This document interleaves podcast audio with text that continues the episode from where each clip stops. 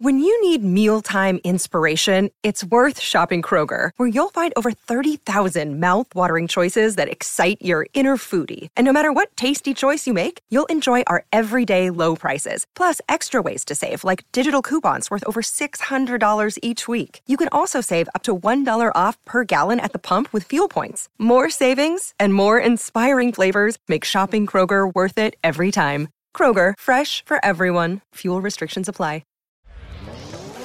こんにちは。オールデンアメリカいちにちさんぜんへようこそ。ババアの井戸端会議ポッドキャストとして、テネシー州在住のあさみと、オレゴン州在住のめぐみが、それぞれの視点からアメリカ生活のリアルをお伝えしています。よろしくお願いします。よろしくお願いします。はい、今回は国際結婚のダークサイドです。ダークサイド。私たちね、あさみさんも私も、うん、あの、アメリカ人の男性と結婚して国際結婚をしてるわけなんですけれども、ね、うん、今まではね、国際結婚の楽しい面とか幸せな面、ハッピーな面っていうのをたくさん話してきましたけど、うん、ね、うん、ダークサイドですよ、今日は。ありますよ。もちろんね、いっぱいありますよねっていう。で、少し前にね、X、まあ、旧ツイッター、うん、なんかめんどくせえな、いちいち。あのー、ちょっと、ね、ツイッターでいい。ツイッターでいいね。そう、ツイッターのね、在米アカウント界隈でですね、ちょっと話題になった件があったんですけど、うん、まあ、アメリカ人、アメリカ人の男性と国際結婚した日本人の女性がアメリカに住んでたんだけども、あの、何らかの理由で離婚されたのかな、うん、で、あの、お子さんを連れたまま、ホームレスになってしまったっていう。で、ホームレス生活をしながら YouTube をしてるっていうの方がいて、で、話題になったというか、特に心配をする声がね、たくさん上がったわけなんですけども、うんうんうん、そこからね、今回のこのダークサイド、国際結婚のダークサイドっていうテーマについてちょっと話してみようかなと思ったわけなんですけれどもね。実際にその方のなんか、詳しいことを私たちは知らないから、うんうん、あの、彼女の話をするっていうよりは、国際結婚にはこういうことがあるんですよっていう感じの話をしますっていう感じだよね。そうそうそうそう。なんかその方をね、あの、掘り下げるというよりは、そうそう、あの、一般的な話っていう話なんですけど、まあ、まずその方は、まあ、離婚をきっかけにホームレスになって、子連れホームレスになっちゃったって話だったんだけど、まあ、うん、実際その方がどうしてそういう状況になったのかとか、詳しいことは私たちわかんないからあれなんだけど、ただ、うん、一番思うのは、働けないの？収入を得られればホームレスになりづらいわけだから、うん、まあ、そこですよね。で、実際、ここだね。うん、私が見てて思うのは、国際結婚、まあ、特に日本人女性で、えー、アメリカ人男性と結婚してアメリカに住んでる方で、うん、あの、なかなかその 自, 自力で働くことができてない方っていうのが結構多いなっていう印象です、私。ああ、そっか。そういうことか。うん、なんか私がね、思ったのは、その、こう、私なんかはこっちに来た時点で、こう、どんどんこう、いろんな人に話、話しかけるし、こう、輪をどんどん広げていくタイプだから、なんか陽キャだから。そう、陽キャだから、陽キャだからね。どっかね、止めてもらうとか、なんか、なんかなかったのかなって、ちょっと不思議に思ってた。もうね、陽キャ、陽キャはね、そもそも、もうダメだ。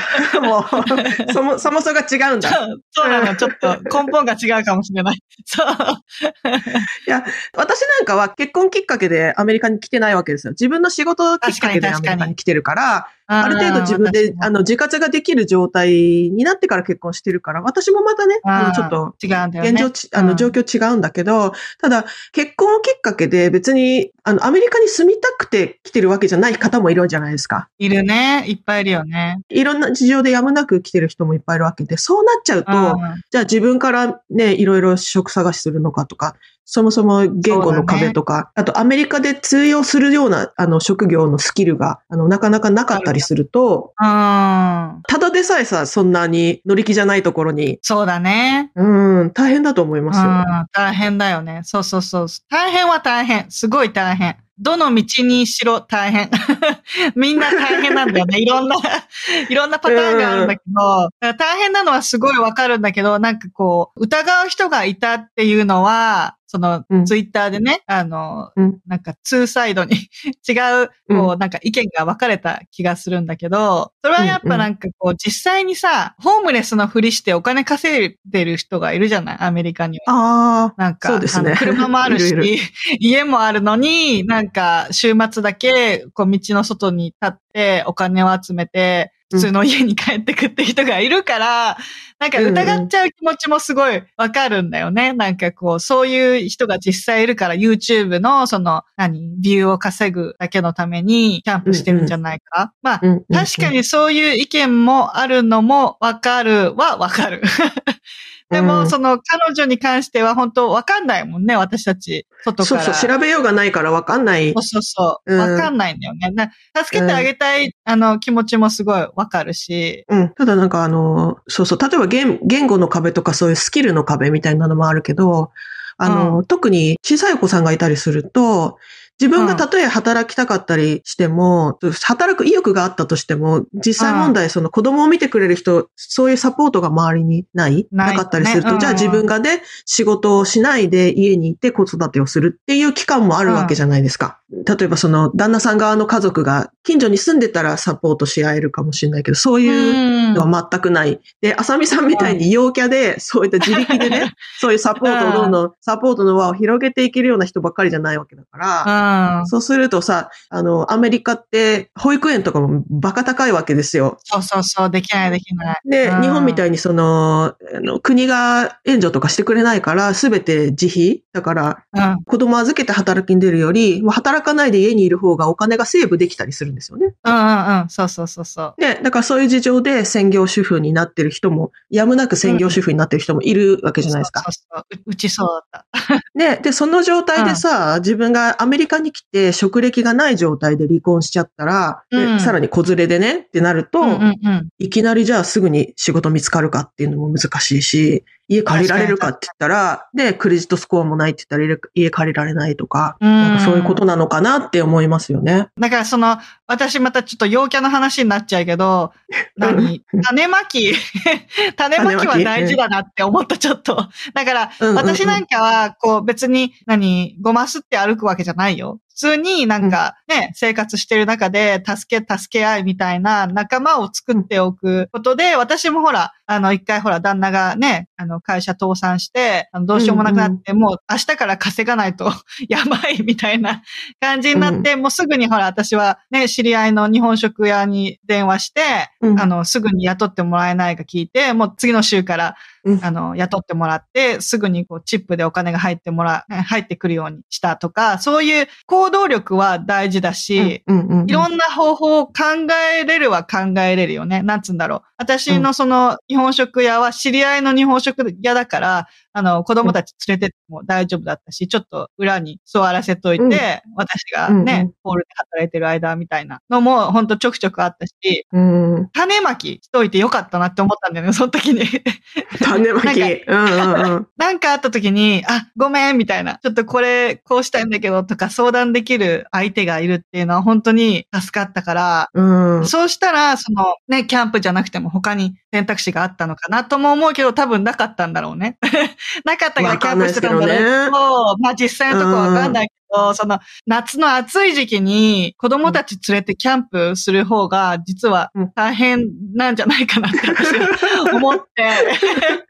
すごいね、うん、大変だったんだよ、まあね、私、あの、キャンプ、夏に行った時に。いや、大変ですよ、キャンプは。大変なんだよね。うん、大変だよ。なんだかんださ、うん、あの、その、安全なキャンプ場に場所を取るんだったら、やっぱね、キャンプ場にお金も払わなきゃいけないのよ。そうそうそうそう。キャンプ場にお金払うのと、あ、炭とか、そういうのか、水とか、ちょこちょこ氷とか買わなきゃいけないものが出てきて、うん、そうそうそうそう。キャンプ高くないみたいな感じになったんだよね。そうですよ。キャンプは娯楽、キャンプは娯楽ですよ。お金かかりますよ。そう、うん。だからなんでキャンプなんだろうなとは思ったの。安全で節約の方法って他になかったのかってすごい思ったんだよね。まあでも家がなくてさ、ほら、うん、よ, よく言うじゃないですか。あの、お金ない貧乏なのにコンビニのね、ご飯買ってるって。全然節約じゃないじゃん。ゃんみたいな。いや、だけど、そもそも、そもそも自炊するためにはさ、鍋も必要だし、うん、そうそうそうそうそう、ね、食材を切るものも必要だし、とか、うんね、そうそう。ってなると、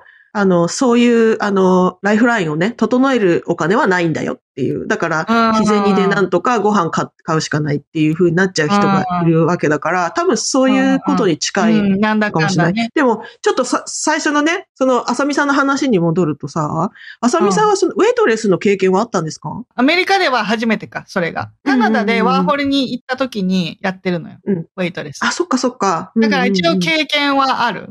日本でもね、居酒屋でバイトしたりとかしてたから、だから流れは知ってるじゃん。うん、はいはい。日本もアメリカも変わらないっていうか、だから別にこの辺は苦労はなかったし、そっか、まあ、英語も喋れる状態だから、あとはね、うん、他の子のやり方を見てパクるみたいな。うん、パクる。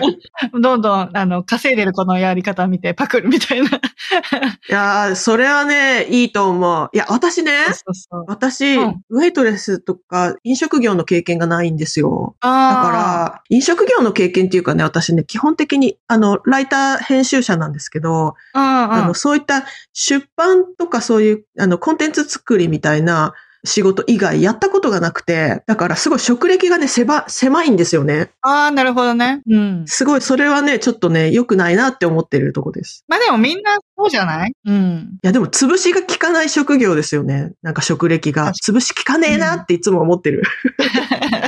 うん、でもほら、なんか、それ以外はなんつうの、いざとなったら学べるじゃん、そこから。私結構すぐ新しいことにチャレンジするタイプだから。そう、だからいざとなったら私も何でもやる気はあるんですけど。うん、大丈夫。なんかね、もうちょっとこう、飲食店の経営、経営とかマネジメントの経験とかあったらよかったなとかすごい思っちゃいますね。ああ、そっか。私がそっちなの。うん、あの、マネージメントもやったし、経営に関してはなんとなく、こう、ね、頭に入ってる。いいですよね、うん。そういう経験があるとね。だってそれだったら、どこに行ってもある程度通用する職歴じゃん。まあ、接客ができるからね。うん、確かに確かに。口がうまいっていうのは、なんか、なんだかんだ、どこの場面にもいけるかもしれない。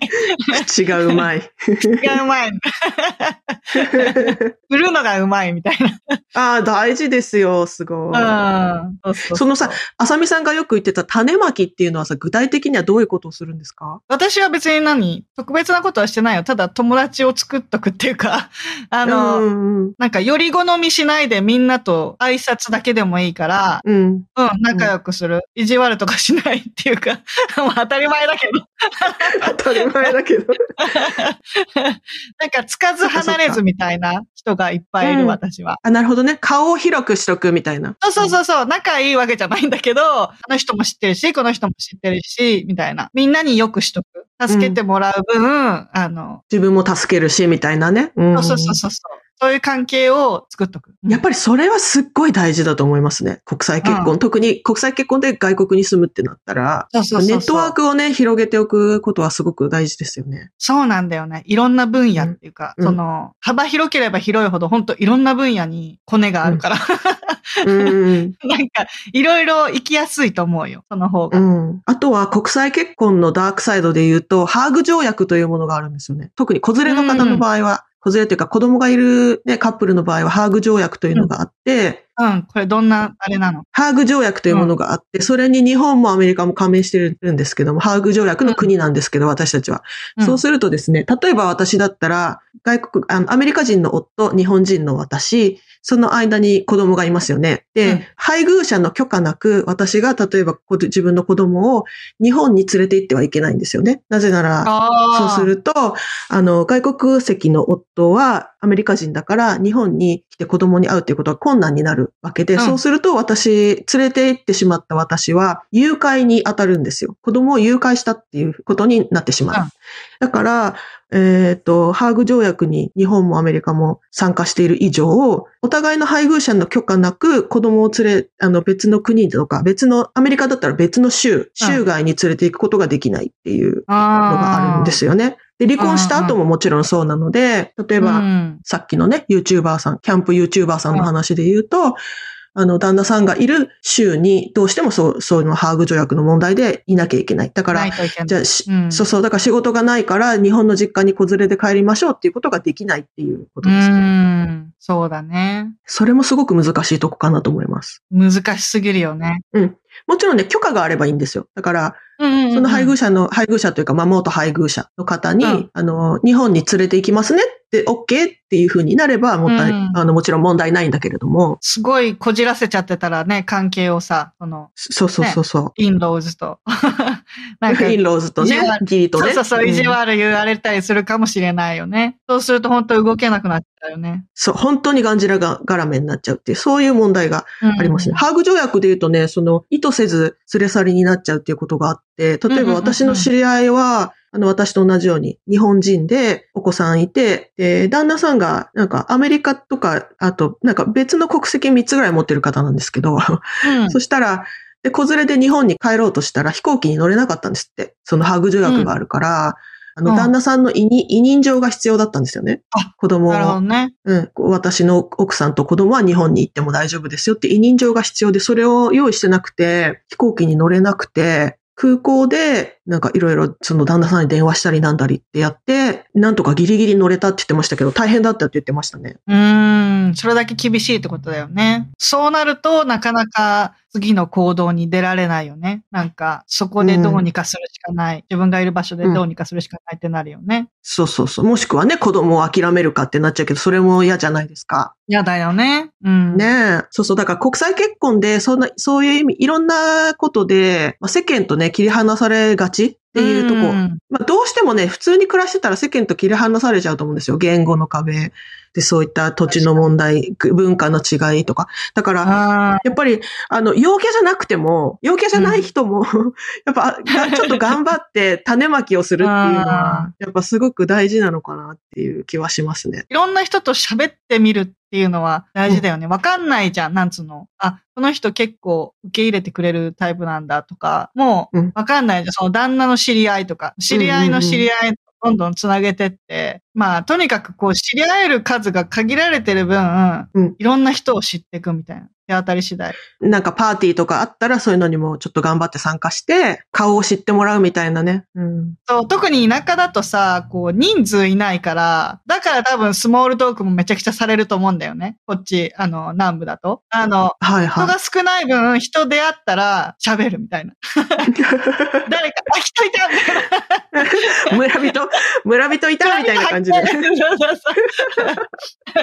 特にほら、アジア人同士とか、やっぱりコミュニティちっちゃいから、こっちのアジア人。だから、うん、アジア人同士とか見ると、あ、え、アジア人どこみたいな、なんか、感じになったりとかするわけよ。うん。いいですね。なんか、チームアジアでハイファイブしたりとか、そういう、そういう感じの、あの、南部はね、そういう感じの。うん、逆に絆があるみたいなね。そうそうそう。うん、本当に喋ってみないとわかんないなって思う。スモールトークってすごい入りやすいなと思う。なんか。そうですね。本当知らない、知らない人だから、こう、その日の文句が言えたりとかするじゃん。なんか、レジで。まあ、それはある、ありますよね。いや、こんなことがあって、みたいな。うん、さっきすごい車ぶつけられそうになって、とかね。そうそう、あいつなんだよ、とかね。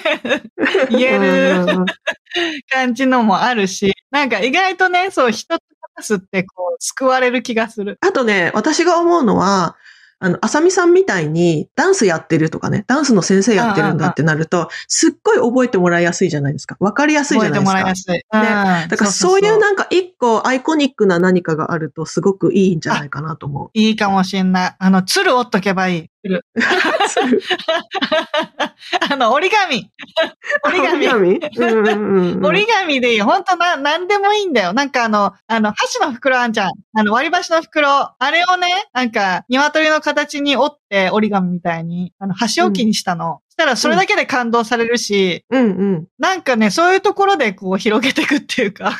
なんかあるよね、うん。日本人ならではっていうか、うん。そんなこともできるんだよ、みたいな。そうそう。私はなんかそういう分かりやすいのがなかったんだけど、一回あの、着物着て、あの、うん、踊った時があって、なんかフェスティバルみたいな。それで、あ, あの、あの黄色い着物着てた人みたいな感じで結構覚えてもらえて、なんかやっぱそういうの大事だなと思った。いいやっぱ何でもね、チャレンジすることは大事だ。人前に出るっていうか、人前に出るわけじゃないけど、そのなんつうんだろう。うん、あの、外に出る。スーパーに行く。うん、本当ちっちゃいことね。顔を売っておくみたいなね。顔を売っておくっていうか、うん。うんいや、こりゃ、陰キャには大変な作業ですよ。陰キャには大変な作業だよね。だから、うん、本当陽キャの友達を作るとか、一人。あそこから、うん、投げていくとかね。なんか世話好きな人をね、一人いるとすごく助けられますよね。うん、そうそうそう。大事。コミュニケーション取っとくことは大事だなって思う。あと、あの、あんまり深く入りすぎると結構厄介ごと背負い込む人とかもいるから、そうそうそうそう。やっぱつかず離れずがね。私みたいに表面、表面だけ。表面。表面。上っ面だけね。ほんと、あーどうもこんにちは、じゃあさよならぐらいの感じ。うん、私そういう感じだから。うん、あ、ほんとそうなんだ。ほんとそういう感じ。うん。あ、どうもどうも、あの、ほんと適当なスモールトークして、じゃあ帰ります、さよなら、みたいな。うん、さらっと。で、なんかほんと仲良くなれるタイプの人とはベトっとみたいな。うん、あとは全部さらっと。そうですよね。そうそうそう。あ、でもそれはすごいアメリカ的だと思う、すごくそれ。あ、ほら。そっか。ね、アメリカの人ってさ、やっぱりすごくこっから先は入ってこないでね、みたいな線引き結構はっきりしてません？確かに確かに、そうかもしれない。で、本当に仲良くなったら、もう本当家で、家でも何でもって感じだけど、うんそうじゃないと、みんな愛想はいいっていうか、ね、あの、ね、表面上はね、うん、にこやかだけど、すごくこう、線引きがあるっていうか。あるあるある。うん。うん。まあそうじゃないとね、どんな人かわかんないから、危ない人もいるから、やっぱある程度はね、ガードしとかないといけないっていうのもあるんだろうけど。確かにね。それはあるよね。なんか、物取られたりとかね。そうそうそうそうそう。うん、ね。そういうのはあるからね、うん。どこに行っても。だからやっぱり、まあ、なんかそういう感じで保険をかけるじゃないけど、いろいろね、顔広くしとく、いて、なんかあった時に、やっぱそういうコネ、コネというか、まあ、ネットワークは大事ですね。特に国際結婚みたいにね、自分の家族も周りにいないってなるとね。うん、うん、自分の国から出てるからね、そこら辺、うん、自分のコミュニティをだんだん作っとくのは、自分のためだよね、うん、なんか。自分のため。なんだかんだ、うん、うん、それは自分のためになるから、大変かもしれないけど、陰キャだと。頑張りましょう。うん、そこは。ね、うん。なんか近くにいい人がいたらお願いをしながらみたいな。そうですね。お互いにね、ね助け合いながらできたらいいですよね。そうそうそう全然私たちもさ、なんつうんだろう。頼まれることに関して嫌だって思わないからね。特にアメリカにいる人たちはそんな感じだと思うんだよね。なんか、うん、私なんかは嫌だったら嫌だって言うから、あ、それ無理できないみたいな感じで言うから。うんうんうんなんか、聞くだけ聞いてみたらいいと思う。そのなんか、日本ってさ、聞いたら嫌な空気になったりとかするけど、あ、聞くこと自体がダメみたいなね。そうそうそうそう、うん。アメリカは結構大丈夫だと思う。聞いてみて、あの、できなければ、ちょっとごめん、それはできない、みたいな感じで言われて、うん、終了、みたいな。それか、なんか、あ、私、それはできないけど、これだったらできるよ、とか、よくあるから。うんうん。そうですね。うん、なんか、私はできないけど、あの人だったらできるかもよ、とかね。そうそうそうそう。教えてくれたりとかね。聞いてみて全然いいと思う。迷惑になんないと思う。で、迷惑って思うような人がいるんだったら、その人は関わらない方がいい。あの、確かに。うんうん。そういう人だ。危ねえやつだ。レッドフラグです。レッドフラグは、そういうのでわかるから、助けてくれる人は本当いっぱいいるから、うん、やっぱり苦労してるからね、なんだかんだみんな。だから助けたいんだよね。そうそうそうそうみんな苦労してるから。そうそう声を掛け合ってましょう。うん。ね声掛け合ってね、うん、助け助けられ。助け助けられなんだっけもちつもちつもたれつ。うん。うん。行きましょう。にこやかにと、うん、表面的ににこやかに。全員ハイファイブできねえよ。じゃあまたねって言って。そう。はい今回は国際結婚のダークサイドでした。こんな感じでいつもお送りしているのですが、レビューやコメントを残していただけたら嬉しいです。オールデンアメリカ .com にはお便り箱もありますので、皆様からのご質問など楽しみにお待ちしております。オールデンアメリカは毎週金曜日の配信です。このポッドキャストが皆様の楽しい一日を過ごすきっかけになれたら嬉しいです。お相手は私めぐみとあさみでした。では次回のエピソードもお楽しみに。Have a good day! Yep, it's all day America. They're breaking out again.